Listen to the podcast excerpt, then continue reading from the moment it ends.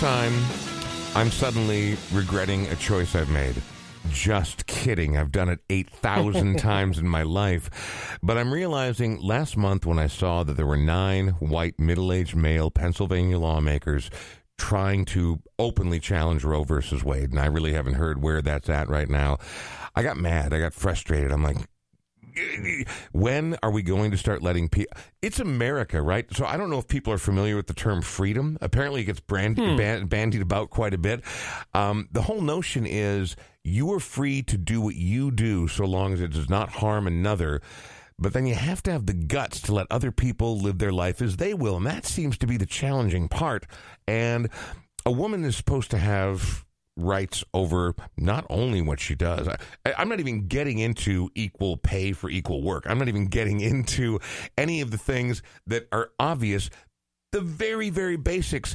You are an american. You are an individual. You and i frankly i think it should extend over the whole planet but let's just let's confine it to america.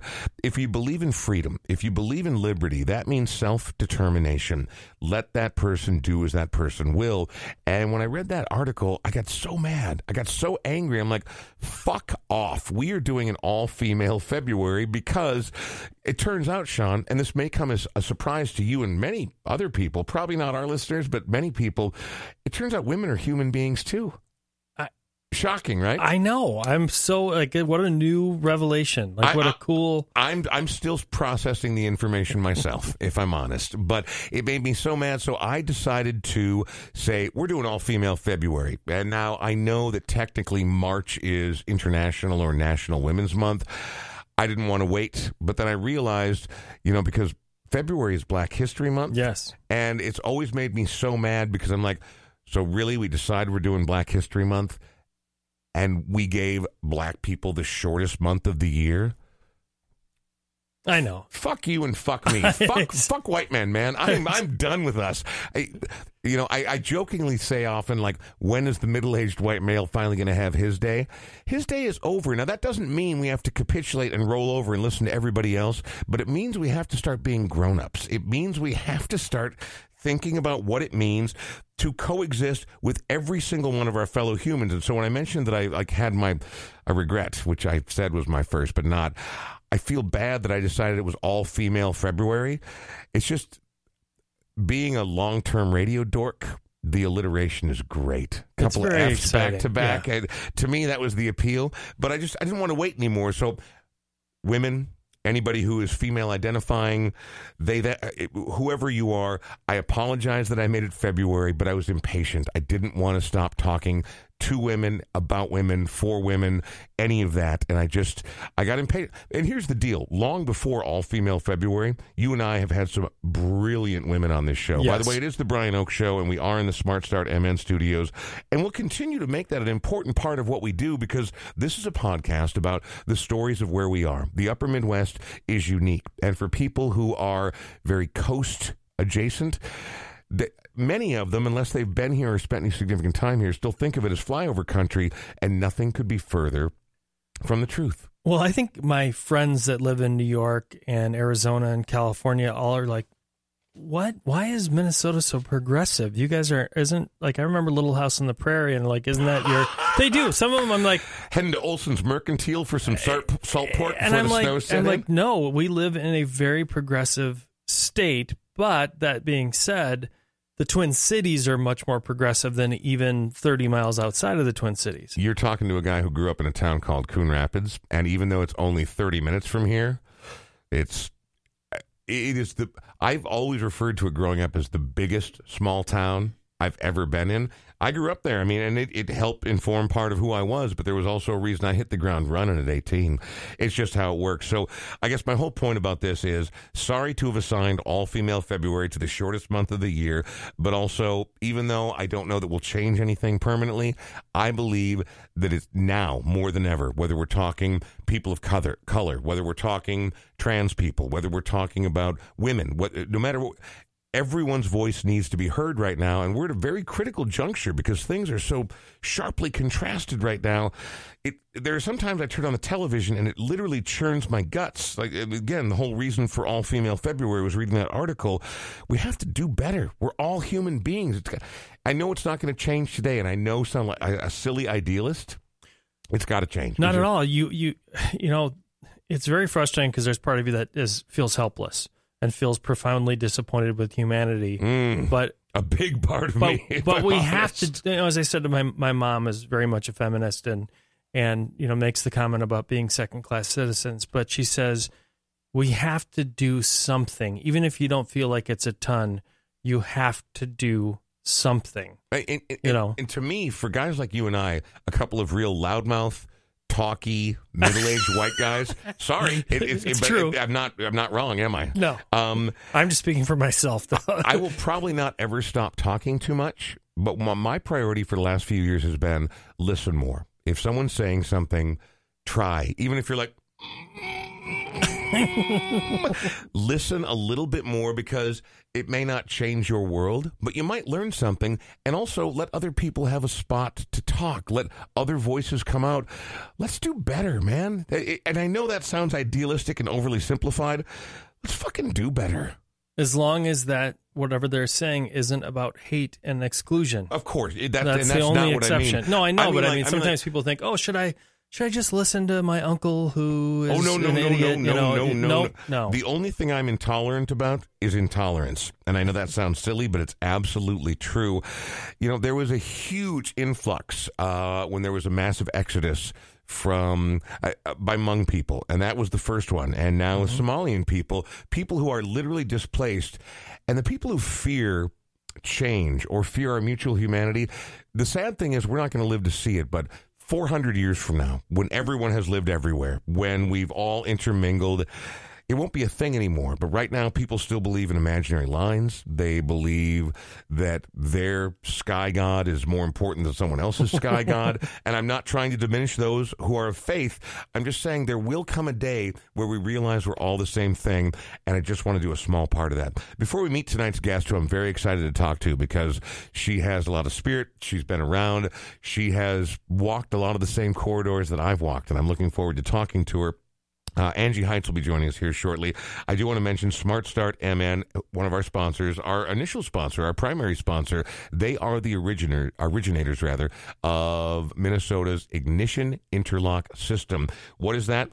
Put in the most basic terms, it's a breathalyzer in your car. If you have had a DUI, if someone you know has had a DUI, if a friend of a friend of a friend has had a DUI, it's going to be a long road back to normalcy. And it's going to be an expensive road as well. Getting back into your vehicle, being allowed to drive again, is one of the easiest ways to get back to your life, your work, getting your kids to daycare, wherever you have to get them, going to get groceries, whatever the case may be. And they can get you there way sooner than you'd expect for way less than you would expect. They provide an important service. Mike and Ed are a couple of great guys, lawyers, still technically lawyers, but this has become what they do now. And they've really set the model for what people do nationwide for this. And they're really good. Sean and I both trust them, and we recommend you contact them. What's the best way to contact those people, Sean? Uh, it's really important to us that you go to smartstartmn.com slash the Brian Oake Show because that's the way that they measure that this advertising is working. And uh, in order for you to be able to do that and get the discount uh, on the installation, um, you just have to go to that particular site, uh, site smartstartmn.com slash the Brian Oake Show for 20% off. I always promise promise that this opening segment is going to be short and sweet and we'll get to the guest right away. This might be the longest one we've done yet because well because I I'm just so tired of all the stupid, right? And so I'm not I'm not going to rave about that. A couple weeks ago we announced that for those of us who are old enough, the single greatest festival you've ever heard of in the entire world has been announced coming up in early May out in Los Angeles. Now, forget the fact that Morrissey is the headliner because he is a I don't even know the right word to use. Every cuckoo, I, I, whatever, worthless, pointless, past his prime, aka Biden and Sanders. Let's vote women. What do you say in this I upcoming am election? all about that. Warren or Klobuchar, I don't care who it is. Let let's let's try something else because right now things are fucked. So essentially, I guess that's what I'm saying about Morrissey as well. Beyond Morrissey, though, you look at the lineup for this festival Bauhaus, Devo, Echo and the Bunnymen, Psychedelic Furs, Violent Femmes, The Church, English Beat, PIL, Gary freaking Numan. Berlin is going to be there. Missing Persons, 45 Grave. Unless you're a real old specific weirdo like myself, you've probably never heard of 45 Grave. But also, this band we're about to hear right here is going to be there. Parallel Lines came out in 1978, and in my personal book, it's a top 10 all time album. There are massive hits on it. This was the record that made their career. This is a little deeper cut right here, but Blondie, 1159, thanks for listening to The Brian Oake Show.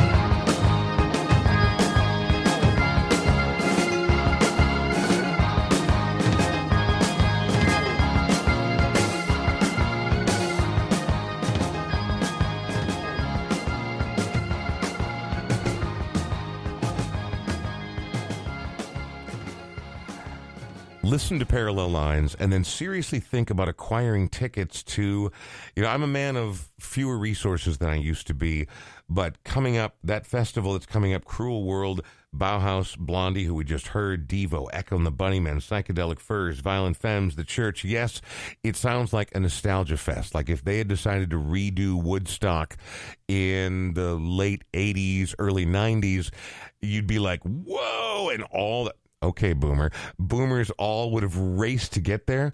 I'm going to be honest. This is I am I am at the target of this. I think I'm going, man. I think I might need to go too. I'm taking it I'm out of my funeral savings account, and my thought is that people will be like, well, fuck it. The funeral was really cheap and shitty, but he got to go to this really cool show. Like that is what I'm gonna do. His name is Sean Bernard, and what I want to do is meet this episode's guest, episode 31, I believe, of the Brian Oake Show, or episode whatever it is. I lose count. You know, I asked her for a bio. We are doing all female February, but when I read a bio, I feel like I'm damning someone with faint praise. I don't feel like we're meeting the person very much. So I'm going to start by saying hello to Angie Heights. Hi, Angie. Hello. Hi, Brian. Before we talk about you, what you're done, and especially what you have coming up, where are you from? Where were you born? I was born in Big Lake, so talk about uh, you know, r- red red areas Uh-huh. here. So yeah, I got I got the Politically red is what you're talking yeah, about. Yeah, I got yeah. the fuck out as So, soon as I could. Coon Rapids seems fairly liberal yeah, compared to yeah. Big Lake. I mean, that was cosmopolitan. Yeah, this was this was. Uh, I mean, Oh. my graduating class had 52 people. Mine had 770, and Coon Rapids still felt very small. But my dear friend Marty Greninger refers to that area north of the Twin Cities as the North Suburban Cultural Corridor. Yes, Which is accurate. Wonderful. So you were born in Big Lake. You I grew sure up was. there. Mhm. What is it like to grow up in a genuinely eh, not like rural. It's not like there aren't other people around you, but Big Lake is a fairly removed area, especially when you consider and compare it politically, philosophically, ide- ideologically to the Twin Cities.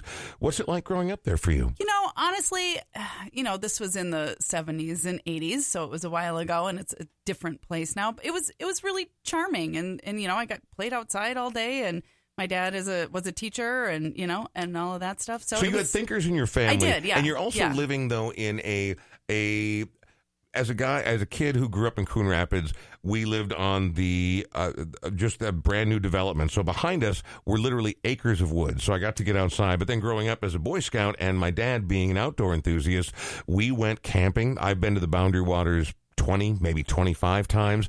Living in that kind of an area, there is, even if maybe politically and philosophically it's not quite as progressive as one might like, there are true wonders to living in outstate Minnesota. there really are. You know, I uh, I spend a lot of my time as a kid growing um uh, and, and on dairy farm, uh, they would take care of us when my parents went out of town. So I've had cows named after me, which is pretty rad. How many? Um, I mean, more than one. I've seen more than one cow. Like they would wake us up in the middle of the night, like Bessie's giving birth or whatever, you know, and they would so hustle is us it, out is to the barn. Angie pu- 2.0, Angie oh? right. 3.0? Yeah, I, maybe, maybe. Yeah, I don't remember. It was a while ago. Maybe.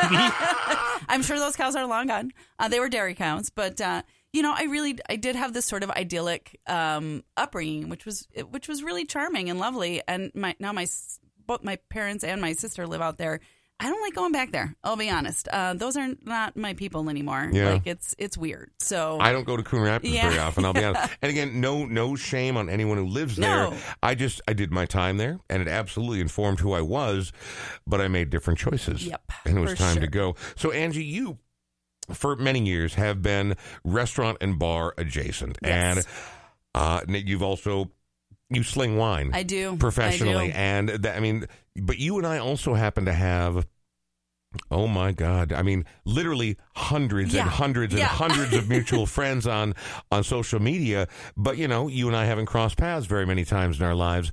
But it's you know, that's why I like these stories. It's like why, why I like talking to people. So before we get into who you are and where you are now and what's coming up next, how did you come to the Twin Cities from Big Lake? You know, uh, it was mostly just about getting out. I think when I was 19, I ended up going to um, the community college, Minneapolis Community College, and just moved to Loring Park and had this shitty little apartment that was, I think, $310 or something. I mean, it's crazy. I lived in one of those Uh, yeah, shitty little yeah, apartments that uh-huh. is, has since been cleared away when they built, Yeah. built the new convention center. But I did the exact same thing at 19 years of age. Raced downtown. My parents were like, "Well, we're moving to Rhode Island. You can come with us." I'm like, "Hmm, no job, no friends, nothing." Or move downtown, be dirt poor, Yeah. do drugs, Uh-huh, and yeah. explore my own life.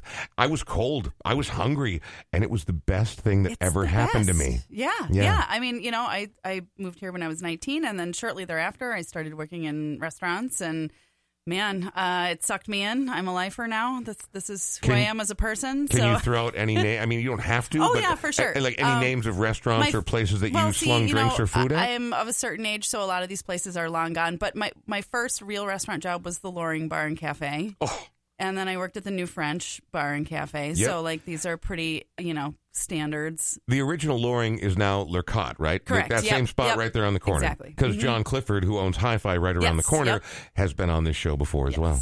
Yeah, I mean, I and I lived in Loring Park, and it was it was uh, the Loring uh, for all the shitty stuff that's come out of it. Uh, it was one of these like magical, almost cult like places, and I am still friends with a lot of the people that I worked with 25 years ago. My bachelor dinner in 1996 was at the Loring. yeah, it was probably working. Well, I was there in well, '96. thanks because the food Yeah. was great and the service was excellent. Well, the Angie. service was probably shitty, but uh, but Well, here's the here's the only thing I'll say about the we were all high, so. I, I went there well, lucky.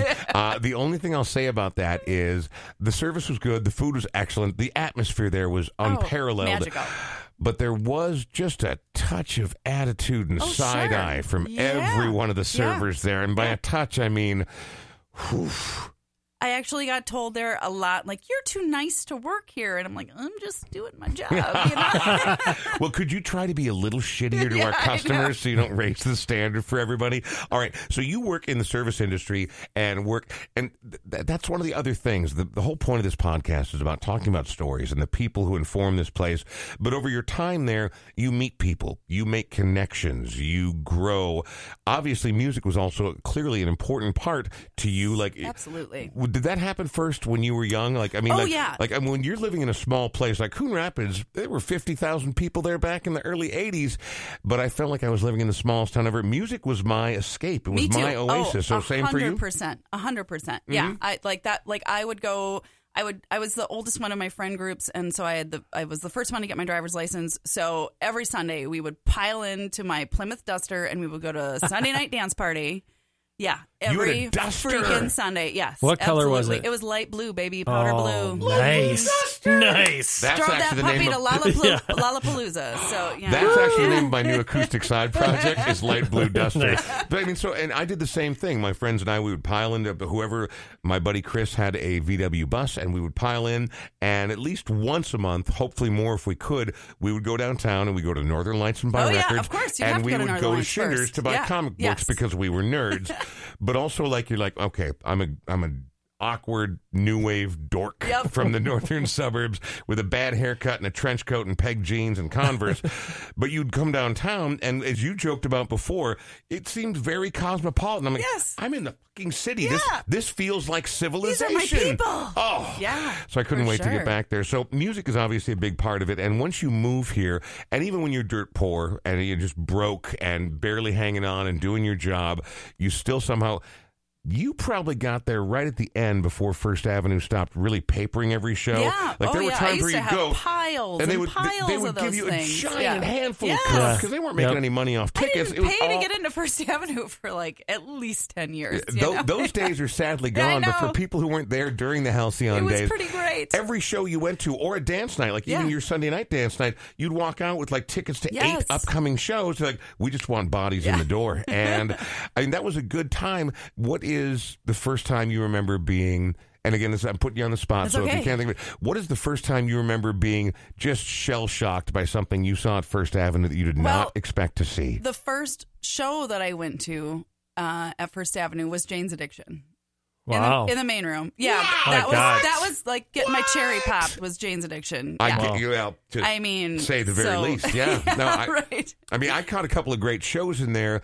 I mean, like Radiohead back when they still wrote Oh, songs and were mellow. I saw that was the first time I ever saw them in there, uh, and I did see Queen Latifah in there.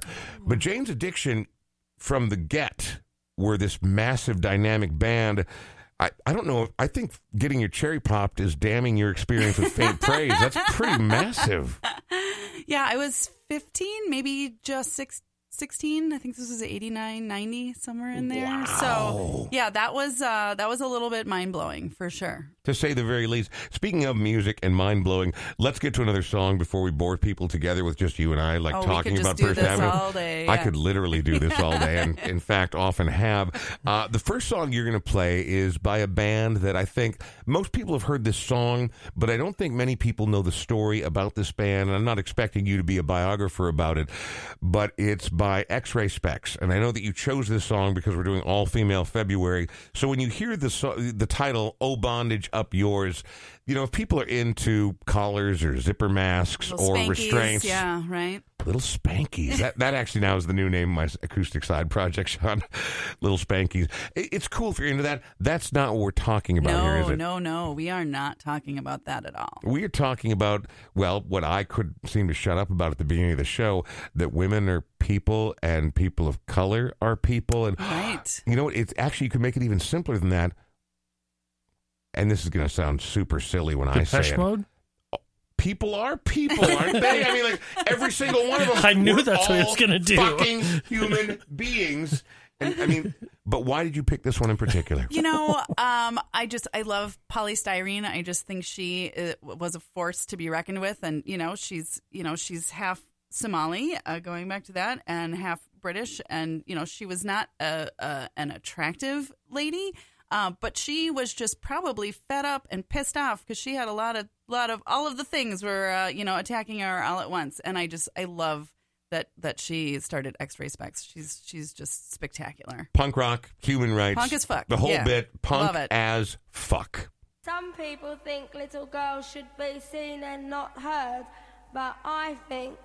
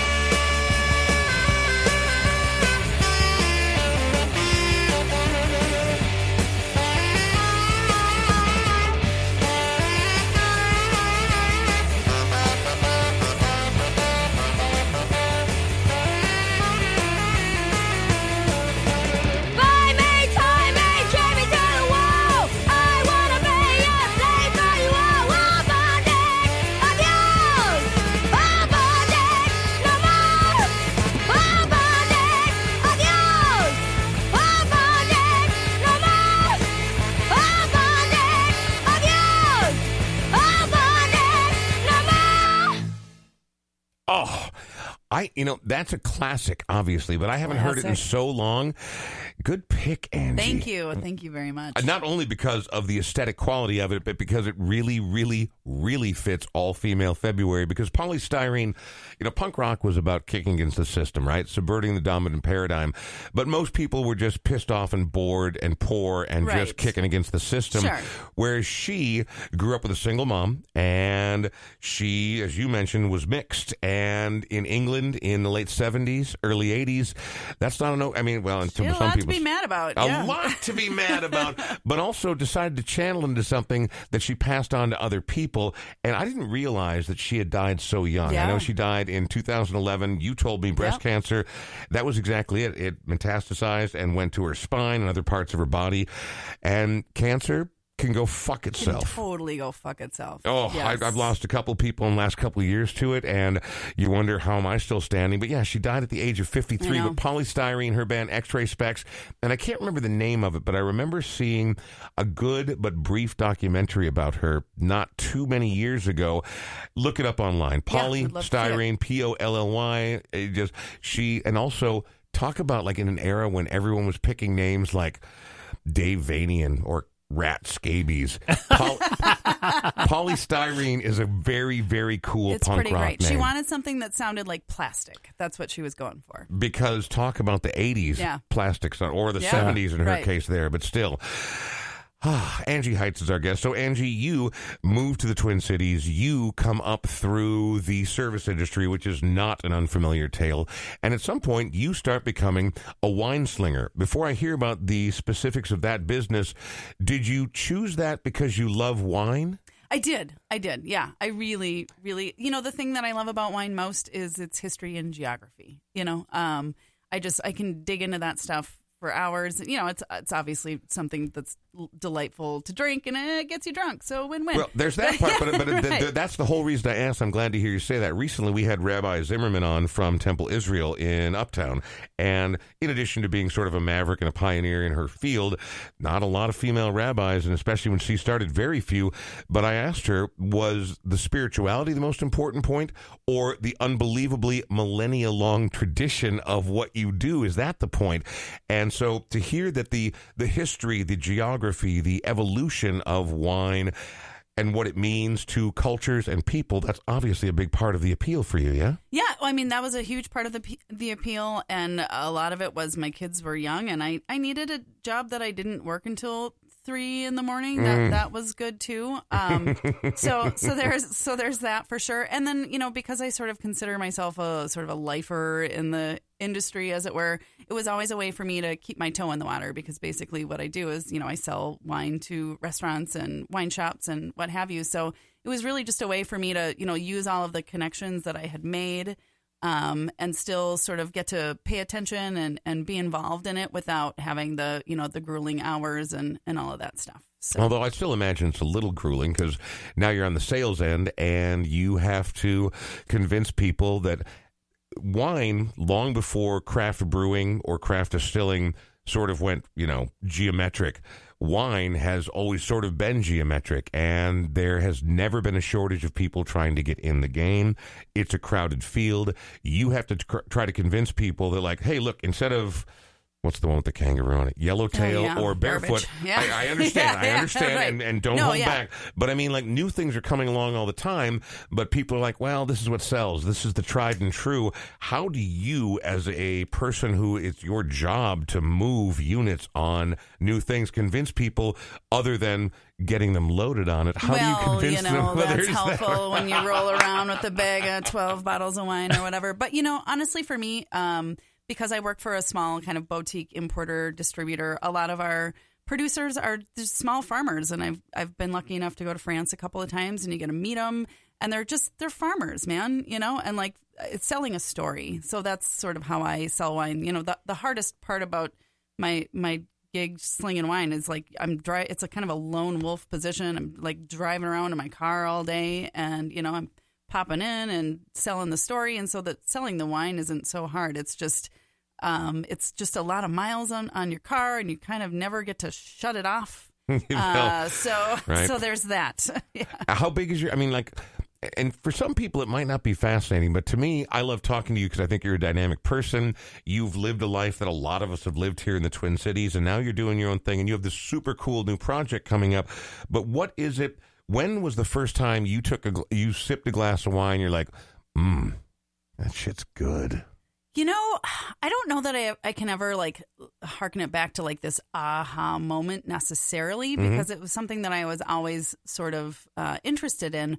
But we used to have uh, at the Loring, going back to the mid '90s, and we used to have this little uh, bottle of wine called Ma de Gour- and it's uh, carried by the Wine Co. And it was like organic before anybody was organic, and and it's from the south of France, and it was dirt cheap. And I mean, it came in this funny little squat bottle, and it was just one of those things where it was, you know, you're sitting in the Loring, and it's freaking beautiful there, and you got you know twinkly lights and ficus trees, and you know, Victorian couches and It really was gorgeous yeah, in there it- back it by the way. was. Back in the day, really it was, gorgeous. And then, you know, you're drinking this wine and you just feel it was like you were going to a different place. And, you know, being from this small town, um, I was fascinated with, you know, Europe and, you know, just all of this stuff. And it was like, man, this is like, this is really cool. So, Civilization. Yeah, right? It felt like Yeah, civilization. yeah. One last question before we get to your next song, because every guest who comes on is required to pick a minimum of two songs.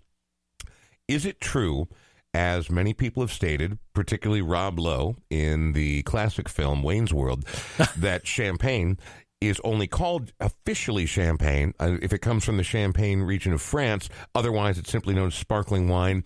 Is that actually true? that is 100% true. I just need some verification Yeah. because it sounds right, It but it also sounds corny. And Yeah. I, I can only imagine that I'm probably the 427th person who's asked you that. No, no. You know, I think it's a. I think that's really common for people just to think of any sparkling wine as champagne. But you know, like anything in France, and that's why uh, wine can be a little bit daunting for a lot of people, particularly when it comes from France or Italy, because it's named after the place that it came from, and it doesn't necessarily tell you what grapes are in it or what it is. Um, but yes, if it, it uh, champagne is a place in France, and you know, sparkling wine is their jam.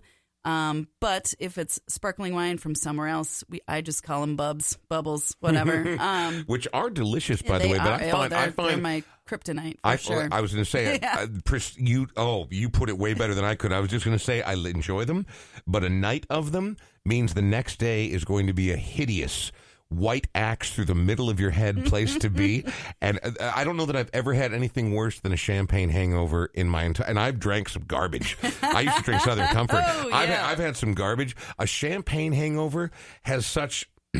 An electric, real, nerve-rending edge. I just, I'm so leery when I get around it. Or I'm Oh, sorry, yeah. or Bubs. I, Bubs, I don't know. that- I Bubs, don't know that I've ever had mhm. proper champagne. oh yeah, well I'll, I'll try to fix that for you. Mm. Angie Heights is our guest. Please don't do me any favors. Let's go ahead and hear your next song. What are we playing next? All right, we've got uh, "Hot Topic" by Le Tigre. And Le Tigre is didn't. Oh no, I'm thinking of Bikini Kill. well, Bikini so same, Kill. so same. but uh, you're yes, right. yeah. In, in that in that in that realm, why Yep. pick, why pick this song? You know, um, this is the whole song. If you listen to it, it, is just a big um, feminist shout out. So I just love that. Plus, um, you know, I just grew up with this. You know, this is like the beginning of the Riot Girl stuff, and I just, I just adore it.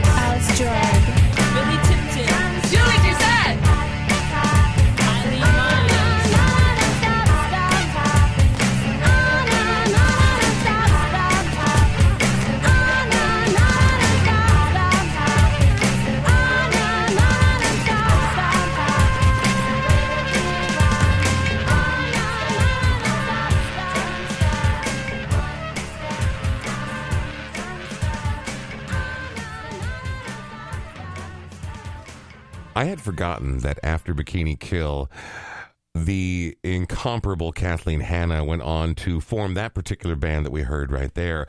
And it brought back this sort of flood of memories because back in 2013, a great documentary came out called The Punk Singer. And uh, it- So good. she. I, it's important. There are Yes. important people and stories who haven't been told, and it doesn't mean that you have to elevate them to. You don't have to put them on Mount Rushmore. You don't need to put Kathleen's Hanna, Hanna's face on the new nickel or whatever, right?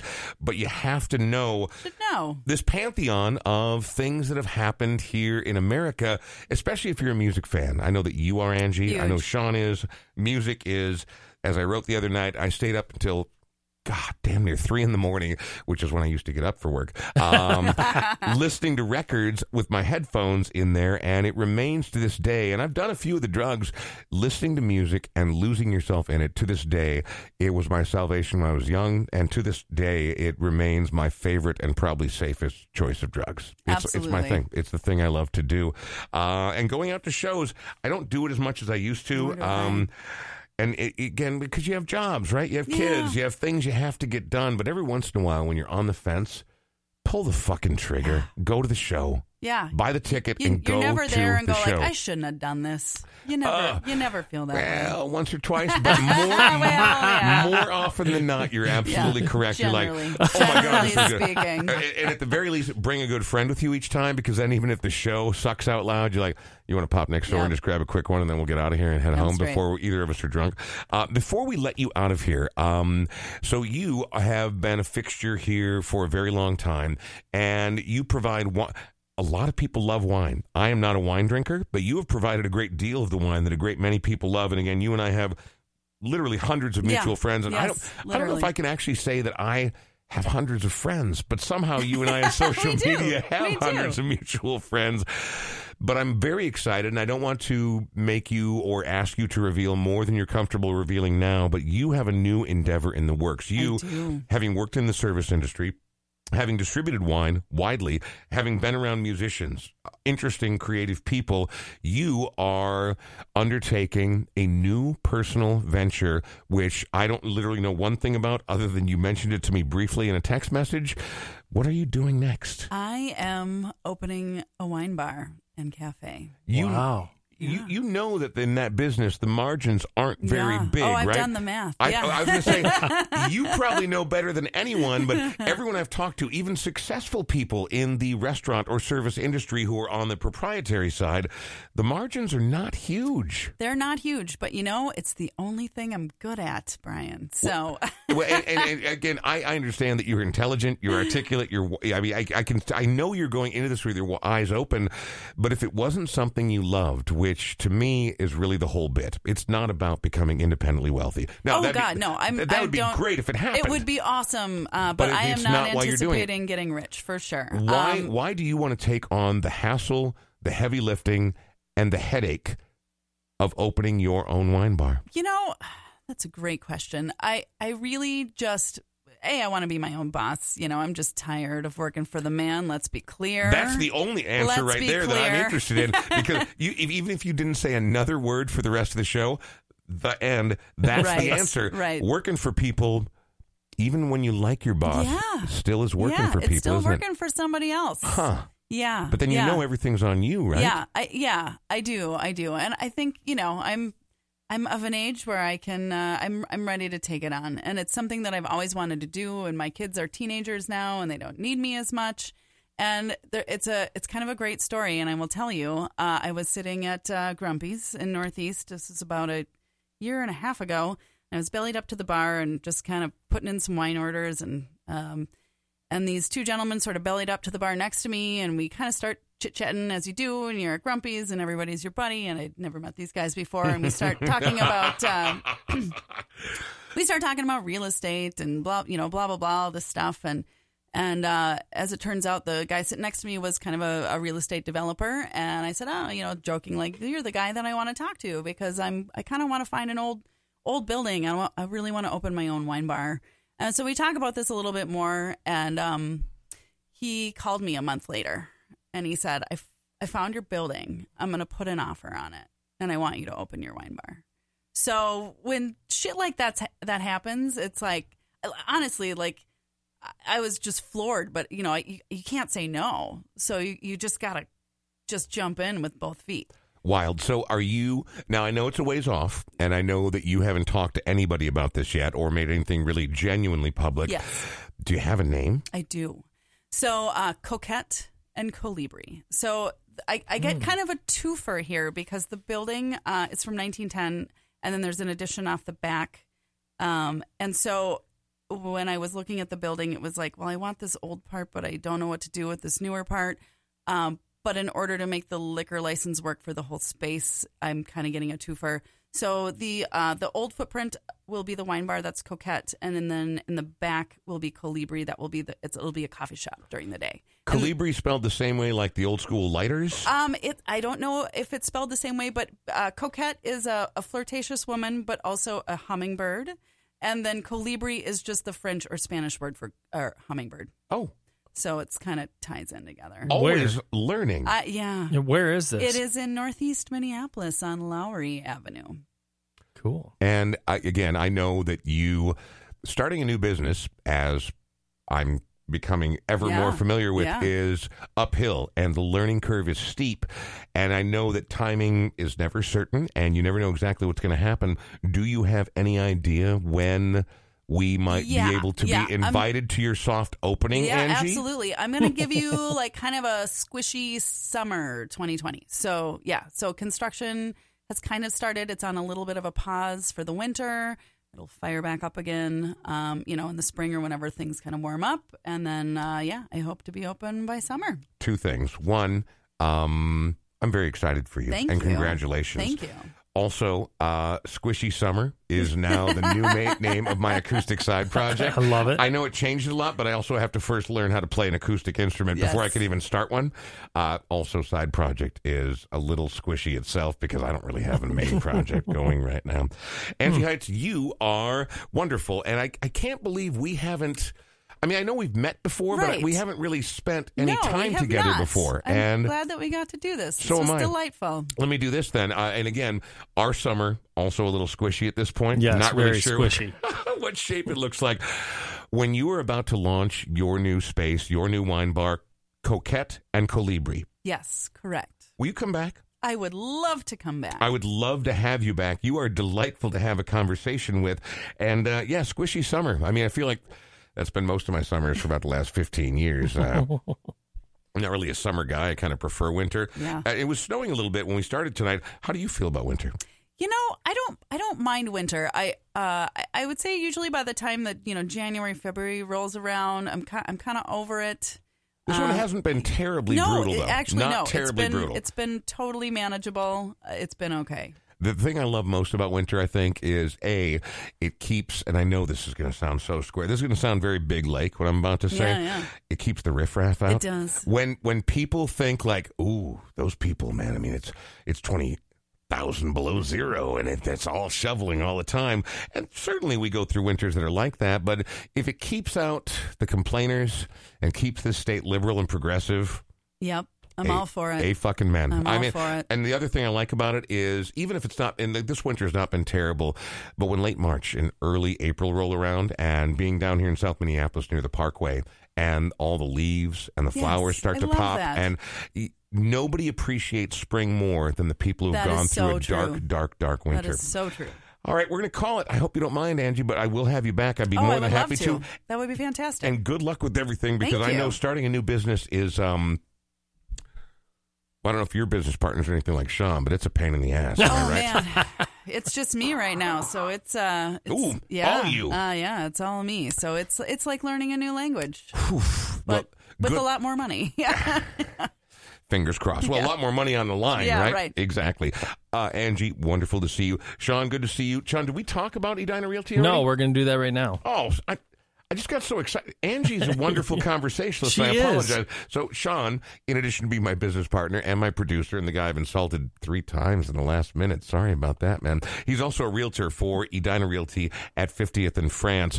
What is the most important now that we're getting towards the end of February? What is the most important thing somebody who's thinking about buying a house? We, you know, we talk about selling all the time. People who are looking to buy a house what's the strategy? What's the tactic? How do you outsmart the other people who are coming in? I mean, you just undercut them. You just like say, "I'll just pay a lot more than this." It's really good to be qualified, uh, first and foremost. And the other thing I say to people is do not buy beyond your means. There are some realtors who say, oh, no, max yourself out. It'll be great. Do not buy beyond your means. Really look at your expenses. Uh, and then, really, people say location, location, location. But if you go look on most real estate websites, all it is is house, house, house. So you also need a realtor that knows the area. And if it's Northeast Minneapolis, like where where are the pockets where you want to live? What are the elementary schools that you'd like your kid to go to, or junior high, or whatever it happens to be? What's your commute like? Some people like to not live anywhere near work. Other people want to split the difference. But I just think it's really important to, to like, any- like I always say, I know it's boring, but you have to do your homework or have a realtor that will do it for you. it's not boring. Yeah. If you're talking about a house, a home, a place that you are going to live, potentially raise a family, or at the very least call your base of operations, there are things that I hated doing homework on. Like I was not a big geometry guy at Yeah. all. In fact, geometry, talking about a foreign language, geometry, I aced every other math class I ever had. Geometry was literally like a foreign language. I was like, I am now surrounded by reptilian shapeshifters. I don't know what's happening right now. So I didn't like doing homework for geometry. But when you talk about the place you live, you don't need to live in a mansion. Yes, we'd all like a nice, fancy home. We'd like a futuristic home. You want somewhere comfortable, convenient, located to resources that you need in your life. As a person who's owned two different homes, both of them on the same block. So, granted, I'm not going to try to be the same expert, but I love it there. I, we did our homework before we moved into that first one. And so, when another opportunity down the street, literally five doors down, opened up, we moved into that home. Homework. You don't always want to do homework, and maybe as an adult, you're like, I'm fucking done with homework. Doing your homework for something this important is absolutely crucial. And the houses like you and I lived in uh, and live in uh, have character. Those houses with character also tend to have some challenges. So you've got to check the foundation. You have to know what the difference is between a horizontal and a vertical crack uh, and what might happen as far as foundation and all, all those sorts of things. And so we won't spend an hour and a half on that right now, but No, call me, not. please. Me. Well, at least, you know, we got the ad in. Uh, 612-859-2594. Uh, you can also go to Sean Bernard at edinarealty.com. The name of my new acoustic side project is Horizontal or Vertical Crack. It's the Brian Oake Show. We're going to wrap it up. Angie, thank you very much for being here. Thank Sean, you so thank you. much. Thank you to AudioQuip for providing us with genuinely professional, pro grade audio equipment to be able to bring this show to you. And thank you for listening. We ask that when you do listen, you subscribe, you share, you amplify to whatever level you feel comfortable with. And if this is a show that matters to you, we ask you to go check out patreon.com slash Brian Oake Show. As we move forward, next one coming up sometime in early March, we'll have the details for you shortly. We are going to have another Patreon only live event, not open to the public, only available for Patreon VIPs. You can head over to patreon.com, Brian Oake Show slash Brian Oake Show, and find out more. And as we leave tonight, I've already forgotten what I picked for our final song. You had me pick it. That's why. That's uh, because I didn't pick one. So I didn't forget it. I just didn't care because it was your choice. That's right. That's exactly right. Uh, but I picked this song because A, she's a fantastic woman. B, she's an incredible performer. Uh, Tina Schlieske from Tina and the B Sides. You know my my wife of over 23 years her ex-boyfriend was the drummer in this band when this band first hit. which is crazy. Um, but as much crap as going on right now with the uh, the caucuses and the primaries and everything else, I thought this song would be a perfect way to end it. Tina and the B sides, politics polka.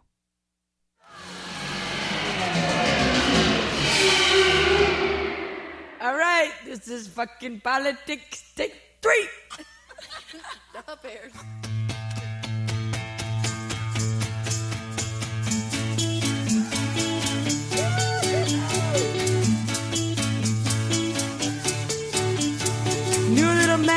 than a corner. in a house that I sink just a gutter. And every day gets a little harder just to make it to the next corner.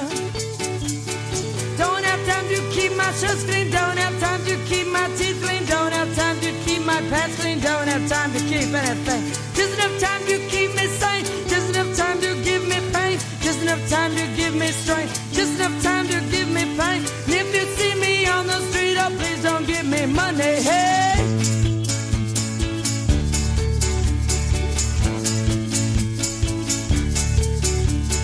New big house, who had this woman?